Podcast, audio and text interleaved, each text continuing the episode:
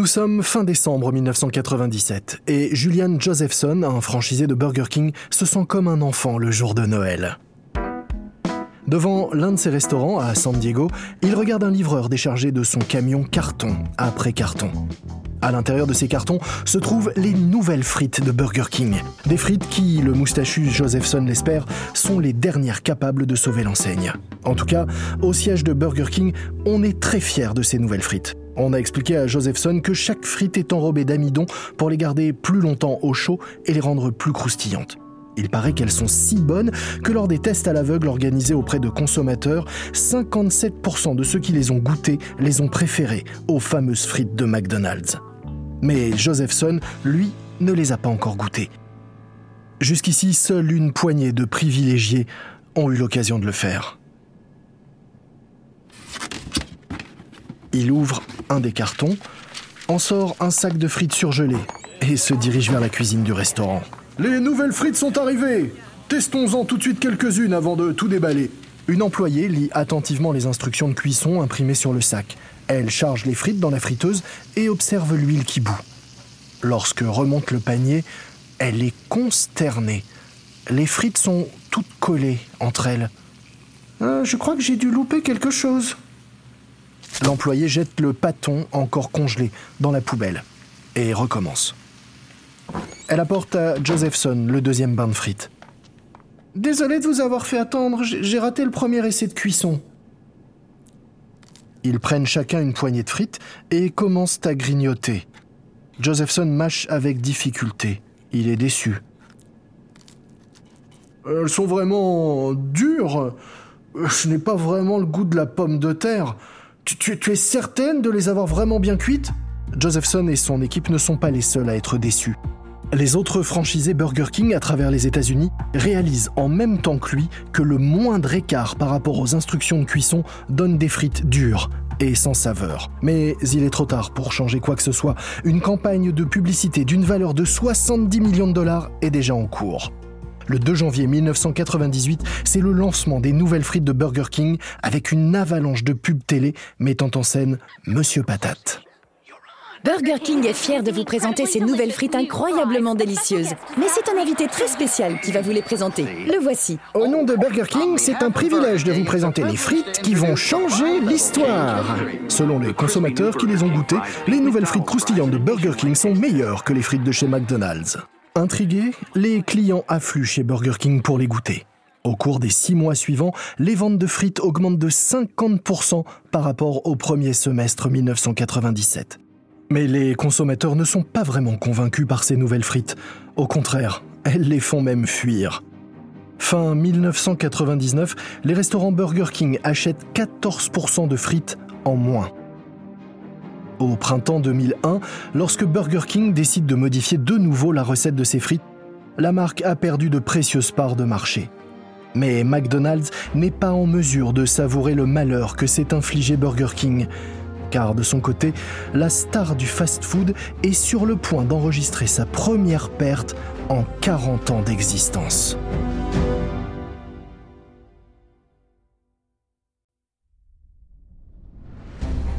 Vous écoutez Guerre de business de Wandery. Je suis Lomik Guillot.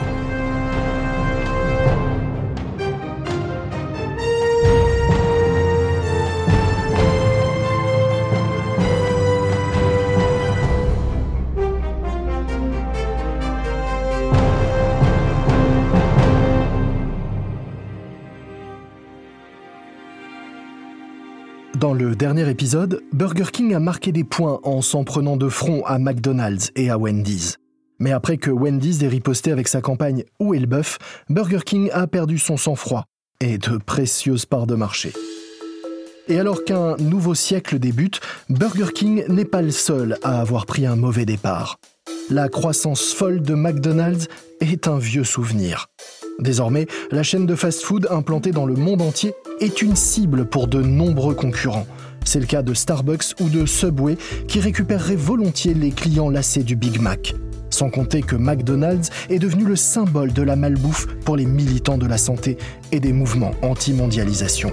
Des militants qui font du bruit, de plus en plus de bruit. Cela fait un demi-siècle ou presque que les arches dorées de McDonald's façonnent les goûts des consommateurs de burgers et écrasent la concurrence. Mais les choses sont sur le point de changer pour l'empereur du burger. Voici l'épisode 6, Super Fan, Supernova. Fin novembre 2002. Dans sa grande maison d'architecte à Oak Brook, Illinois, Jim Cantalupo s'ennuie. L'ancien patron aux cheveux d'argent de McDonald's International a du mal à s'adapter au rythme de la retraite anticipée. Cela fait quelques mois qu'il a pris sa retraite à l'âge de 58 ans, mais McDonald's occupe encore toutes ses pensées. Cantalupo se dirige vers la cuisine pour se préparer un café quand son portable sonne. C'est Fred Turner, l'actuel président de McDonald's, qui l'appelle. Fred, ça fait plaisir de t'entendre. Bonjour Jim, j'espère que tu vas bien, mais je ne t'appelle pas pour bavarder. J'ai une question très importante à te poser. Oui, je t'écoute. Jim, si on te nommait PDG de McDonald's, est-ce que tu accepterais de revenir? Cantalupo ne s'attendait vraiment pas du tout à cela, mais il ne cache pas sa joie. Depuis qu'il a débuté chez McDonald's, il a toujours rêvé de décrocher un jour ce job. Bien sûr, j'accepterai. J'ai toujours voulu diriger l'entreprise. La vérité, c'est que Cantalupo a pris sa retraite de façon anticipée parce qu'il avait été écarté du poste de PDG. Et il sait que s'il accepte, il prendra la barre à un moment difficile. Les ventes sont en effet en baisse depuis deux ans. Oh, quel soulagement, on a vraiment besoin de toi. L'entreprise est en difficulté et on est sur le point d'afficher notre première perte trimestrielle depuis notre entrée en bourse en 65. Faut agir, et vite. En janvier 2003, Cantalupo est donc de retour au siège de l'entreprise et il se met immédiatement au travail. Il réunit un groupe de travail pour plancher sur l'amélioration de la qualité des produits et freine l'ouverture de nouveaux restaurants aux États-Unis. Il lance également des salades de qualité supérieure pour répondre à la demande d'aliments plus sains et diététiques. Il confie également à Larry Light, le directeur général du marketing, la tâche de redorer l'image de la marque. Light réagit en demandant à toutes les agences de pub qui travaillent pour McDonald's dans le monde de réfléchir à une nouvelle identité pour la chaîne. Pour que les gens viennent chez McDonald's pour une vraie raison, pas uniquement pour se nourrir de façon rapide, pratique et pas chère. Nous sommes en mai 2003 et Light est à Munich, en Allemagne. C'est une des étapes de sa tournée mondiale à la rencontre des agences de publicité locales de McDonald's afin d'écouter leurs suggestions. Jusqu'ici, aucune proposition ne sort vraiment du lot. Mais il espère que la visite d'aujourd'hui à l'agence de pub allemande de McDonald's sera différente. Jürgen Knoss l'accueille chaleureusement. Knoss, âgé de 65 ans, est le patron de l'agence. Il porte une chemise bleu foncé avec un motif façon code-barre brouillé. Knoss conduit Light dans une salle de réunion élégante et dépouillée, et il débute sa présentation. Nous avons tenté de décrire McDonald's. McDonald's est un endroit amusant. Une visite au McDonald's est l'un des plaisirs simples de la vie.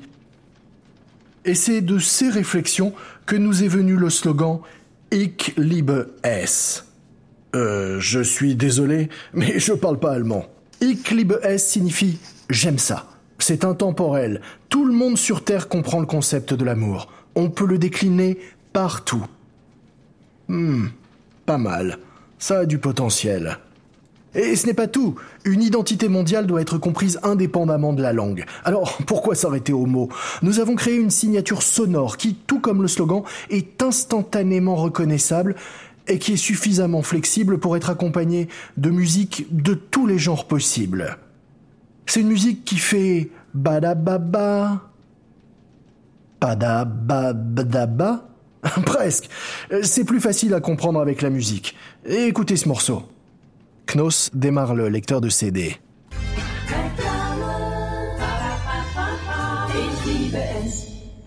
Light se penche en avant. Euh, remettez-le à nouveau Knoss appuie sur un bouton du lecteur de CD.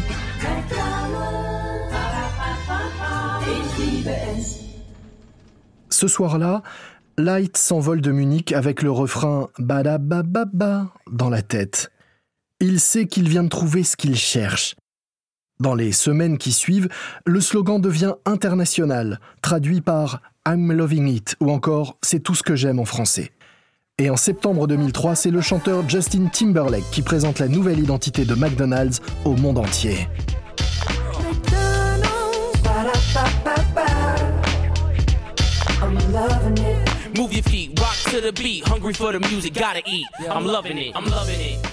En janvier 2004, McDonald's revit grâce à la nouvelle identité mondiale de la marque et grâce à un nouveau menu amélioré, entre autres changements.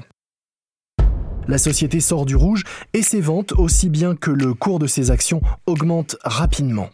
Même les critiques du documentaire anti-fast food Super Size Me, qui affirme que ce qui est servi chez McDonald's cause de graves problèmes de santé, ne réussissent pas à freiner le retour de la chaîne.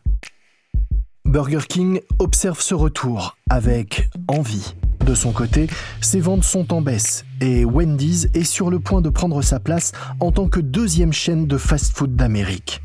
Burger King sait que seul un changement radical lui permettra de conserver son titre. Nous sommes en janvier 2004 et dans le bureau de Miami de l'agence de pub Crispin Porter Boguski, le téléphone portable d'Andrew Keller sonne. Andrew Keller est le directeur artistique de l'agence, mais il a l'allure d'un gamin. Andrew Keller à l'appareil Bonjour, c'est Russ Klein, le directeur marketing de Burger King. Keller dresse l'oreille. Ça lui plairait bien de bosser pour Burger King. Russ, qu'est-ce que je peux faire pour vous? Eh bien, nous voulons que votre agence travaille sur un projet de campagne. Surprenez-moi. Nous pensons que vous êtes la bonne agence pour nous proposer quelque chose de vraiment créatif. Oui, ça me plaît bien. Et quel est le brief? En avril, nous lançons un nouveau sandwich au poulet, le Tender Crisp. C'est un filet de poulet pané et frit avec de la mayonnaise, de la laitue et de la tomate, le tout sur un pain brioché. Il nous faut des spots télé, un site web et des messages pour nos gobelets de soda. Vous dites que votre Tender Crisp sera lancé en avril? Oui, c'est ça. C'est la raison pour laquelle j'aimerais avoir votre retour bah, la semaine prochaine. L'équipe aura à peine trois mois pour créer une campagne dans son intégralité. C'est un délai extrêmement court, mais l'agence ne veut pas rater cette opportunité. Une semaine plus tard, Keller et son équipe sont reçus au siège de Burger King. Ils ont travaillé 24 heures sur 24, mais l'adrénaline les a aidés à tenir. Keller ouvre son ordinateur portable et commence sa présentation. De nos jours, les gens veulent s'exprimer et se sentir uniques. Nous allons donc actualiser le slogan Faites comme vous voulez de Burger King. Keller appuie sur une touche de son ordinateur portable, une photo d'un homme en costume de poulet apparaît à l'écran. Klein est à la fois choqué et perplexe. Il s'attendait pas vraiment à ça. Euh, mais qu'est-ce que... Voici le poulet obéissant, la personnification, si vous voulez, du poulet à votre façon. Comme Burger King, il fait ce qu'on lui demande. Le poulet obéissant sera la vedette des publicités euh, télévisées. Mais ce qui va rendre le public fou, c'est ce qu'il va faire sur Internet. Sur le site interactif, les utilisateurs pourront lui faire faire absolument tout ce qu'ils veulent, comme euh, sauter ou danser. C'est exactement le genre de campagne inattendue dont Burger King a besoin pour se démarquer. En entendant ça, Klein est aux anges. Bien joué. Je veux que vous vous chargiez de la campagne. J'en ai besoin euh, le mois prochain. Malgré l'échéance très courte, Keller est ravi. Mais Klein n'en a pas fini. Il faut revoir tout notre marketing. Ça va certainement plaire à notre clientèle d'hommes de 19 à 35 ans. Et c'est eux que nous devons cibler si nous voulons garder une longueur d'avance sur Wendy's. Alors, je vous confie tout le budget marketing de la marque. Vous avez 350 millions de dollars. Keller et son équipe se regardent la bouche ouverte. Un seul projet les aurait fait sauter de joie. Mais voilà qu'ils viennent de décrocher l'un des plus gros contrats publicitaires de la restauration rapide. Mais Klein a eu raison de leur faire confiance. Fin mars, Keller revient pour montrer à Klein un aperçu du nouveau site web. Et le voici. Klein découvre une image de webcam granuleuse d'un homme portant un costume de poulet et des jarretières, debout dans un salon. Dans une zone de texte, sous l'image, un curseur clignotant attend. Et qu'est-ce que je dois taper? Tout ce que vous voulez que le poulet fasse. Klein tape saute sur une jambe et appuie sur Entrée. Quelques secondes plus tard, l'homme poulet se met à sauter. Euh, ok, qu'est-ce que vous pensez de ça? L'homme poulet commence à faire le moonwalk dans la pièce. Mais c'est pas possible Il maîtrise combien de mouvements? Oh, quelques milliers si vous recherchez quelque chose dont nous n'avons pas les images, il remue le doigt euh, pour dire non. Le 7 avril 2004, le poulet obéissant est mis en ligne, mais en toute discrétion. Les employés de l'agence envoient le lien par email à quelques amis. Et ces derniers le partagent à leur tour à leurs amis, qui le partagent à leurs amis, qui le... Enfin, vous avez compris. En 24 heures, le site affiche déjà un million de visiteurs. Le poulet obéissant fait le buzz sur Internet. Si vous attirez les gens vers un site web où ils peuvent donner des ordres à un poulet obéissant dans un salon vraiment sordide qui ressemble à un film porno de mauvaise qualité, les gens s'y intéresseront. Ce sera l'une des études de cas marketing dont on parlera longtemps. En une semaine, le poulet obéissant fait le buzz sur Internet. Des millions de personnes se rendent sur le site pour essayer de faire faire des choses à l'homme poulet de Burger King. Encouragé, Burger King et sa nouvelle agence de publicité multiplient les campagnes décalées ciblant les jeunes hommes qui sont les premiers fans de la chaîne. Ils présentent Burger King comme un vrai roi effrayant avec un masque en plastique et qui se faufile dans le lit des gens. Un roi du burger qui, comme de nombreux monarques actuels, se démarque par ses frasques. Quelle serait la réaction d'un consommateur qui commande un Whooper, mais à qui l'on sert autre chose à la place? Les caméras sont cachées, mais les clients sont bien réels. Leurs réactions sont authentiques. Bienvenue dans Whooper Freak Out Burger King ose tout pour faire le buzz, comme servir un hamburger Wendy's au lieu d'un Whooper à ses clients. Uh, euh, ok, c'est un burger de chez Wendy's, ça. Oui, je sais, c'est ce qu'il y avait dans le sac. J'essaie pas de vous arnaquer. Hein. Non, mais moi, je veux mon Whooper. J'aime la façon dont vous le préparez. Et ce, depuis longtemps en plus. Hein. Je suis vraiment un client régulier. Ah non, mais... Ah, jetez-moi ça à la poubelle. Ces publicités décalées n'ont pas le même succès partout dans le monde, mais elles sont efficaces et elles stimulent les ventes, surtout auprès des super fans de la chaîne. Et cela permet à Burger King de creuser un peu plus l'écart avec Wendy's. Les années de malchance semblent bel et bien derrière lui. Mais en septembre 2008, c'était un lundi de folie sur le marché financier. Le Dow Jones a chuté de 500 points après l'effondrement de deux piliers de la bourse pendant le week-end. Ce lundi est un jour sombre pour les banques et elles font chuter le Dow Jones. La bombe à retardement de la dette nationale vient d'exploser et Burger King n'est qu'une des victimes. La société a déboursé des centaines de millions de dollars dans des campagnes publicitaires qui visaient principalement le citoyen moyen. Mais c'est justement ce citoyen qui vient de voir son pouvoir d'achat totalement disparaître.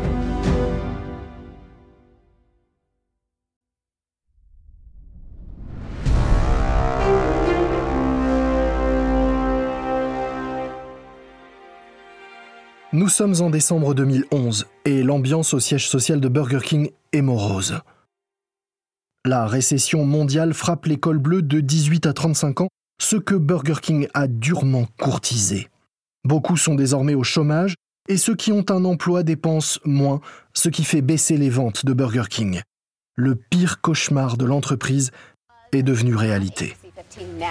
Pour la première fois depuis sa création en 1969, Wendy's devient la deuxième chaîne de fast-food la plus populaire d'Amérique. Grâce à sa clientèle plus âgée et moins touchée par la crise, et grâce aux publicités pour ses hamburgers frais et jamais congelés, sans parler de ses frites avec pelure, Wendy's vient de prendre la place de Burger King en tant que deuxième chaîne de hamburgers d'Amérique. C'est une mauvaise nouvelle pour 3G Capital, les nouveaux propriétaires de Burger King qui ont racheté l'entreprise en 2010 pour 3 milliards de dollars. Heureusement, 3G pense savoir ce qui pourrait être capable de relancer la machine Burger King. Nous sommes en 2013, c'est l'été et il y a un nouveau visage dans la cuisine de l'un des restaurants Burger King de Miami. Daniel Schwartz, un homme brun, mince, de 32 ans, semble stressé. Ce cuisinier, visiblement débutant, tente d'assembler un Carolina Barbecue Whooper et ça n'a pas l'air si simple. Schwartz prend d'abord un petit pain, il y pose un steak de bœuf juste saisi. Le gérant du restaurant qui l'observe intervient alors. Euh, attends, c'est pas la bonne façon de faire. On utilise du pain aux graines de sésame pour le Carolina Barbecue Whooper. Schwartz recommence. Petit pain aux graines de sésame, steak, tranche de Monterey Jack. Le gérant intervient à nouveau. Euh, non, non, non, non, non, non. Dans ce burger, le fromage, c'est du pepper jack. Ah, je suis désolé. Je suis vraiment nul. Il y a tellement d'options de menu que je m'embrouille. Schwartz apprend à ses dépenses qui ne fonctionnent pas chez Burger King. Sauf que ce cuisinier n'est pas un simple stagiaire. C'est en fait le nouveau PDG de Burger King et s'il est ici, c'est parce qu'il veut comprendre comment fonctionne l'entreprise, y compris en cuisine. Et pour lui, c'est une véritable prise de conscience. Après avoir passé plusieurs semaines dans les cuisines de Burger King, Schwartz décide de simplifier le menu et les étapes de préparation. Il décide aussi d'introduire quelques nouveautés comme des wraps et des cafés de qualité supérieure afin de séduire une cible plus large que les fans habituels de la marque. Burger King a peut-être passé des années à se moquer des places en viande, mais Schwartz veut désormais que sa chaîne propose aussi des choix pour les clients qui veulent quelque chose de plus léger qu'un burger Rodeo King garni de rondelles d'oignons, de bacon et de sauce barbecue. Et les changements introduits par Schwartz fonctionnent. Début 2015, Burger King repasse devant Wendy's et reprend sa place de deuxième chaîne de fast-food d'Amérique. Dès l'été, Burger King a même retrouvé assez d'assurance pour proposer à son vieux rival McDonald's d'enterrer enfin la hache de guerre. 26 août 2015, siège social de McDonald's, Oak Brook, Illinois. Steve Easterbrook, le PDG de McDonald's, découvre la publicité qui s'étale en pleine page du New York Times. Une publicité signée par son concurrent. C'est une lettre ouverte de Burger King à McDonald's. Dans cette lettre, Burger King suggère aux deux sociétés de célébrer la journée mondiale de la paix en appelant à un cessez-le-feu dans la guerre des burgers et en ouvrant un restaurant pop-up à Atlanta qui vendra pour une journée seulement un burger appelé le Mac Whooper. Cette publicité attire l'attention des médias et devient un buzz qui se chiffre en millions de dollars. Voici l'édition d'aujourd'hui du New York Times, dans laquelle une publicité de Burger King s'adresse à McDonald's. Burger King demande à McDonald's d'unir leurs forces pour créer le burger ultime, le Mac Whooper. Le directeur de la communication de McDonald's demande à Steve Easterbrook comment il veut répondre à l'invitation de Burger King. Mais le PDG jette rageusement le journal. Il est hors de question qu'on fasse un McWhooper Le McWhooper était une porte de sortie séduisante dans la guerre des burgers. Du lobbying ingénieux de la part de Burger King. Une idée habile de Burger King qui depuis des années cherche à prendre la place de McDonald's en tête des ventes de burgers. Il faut dire que McDonald's compte deux fois plus de restaurants que Burger King. Et pour McDonald's, Burger King n'est qu'un concurrent parmi d'autres, la chaîne de fast-food passant autant de temps à se battre contre Starbucks, Taco Bell et Subway qu'avec la maison du Whooper. En réalité, la guerre entre toutes ces enseignes est loin d'être terminée. Dans les années à venir, certaines pourraient échouer et d'autres chaînes pourraient bien se joindre à la mêlée.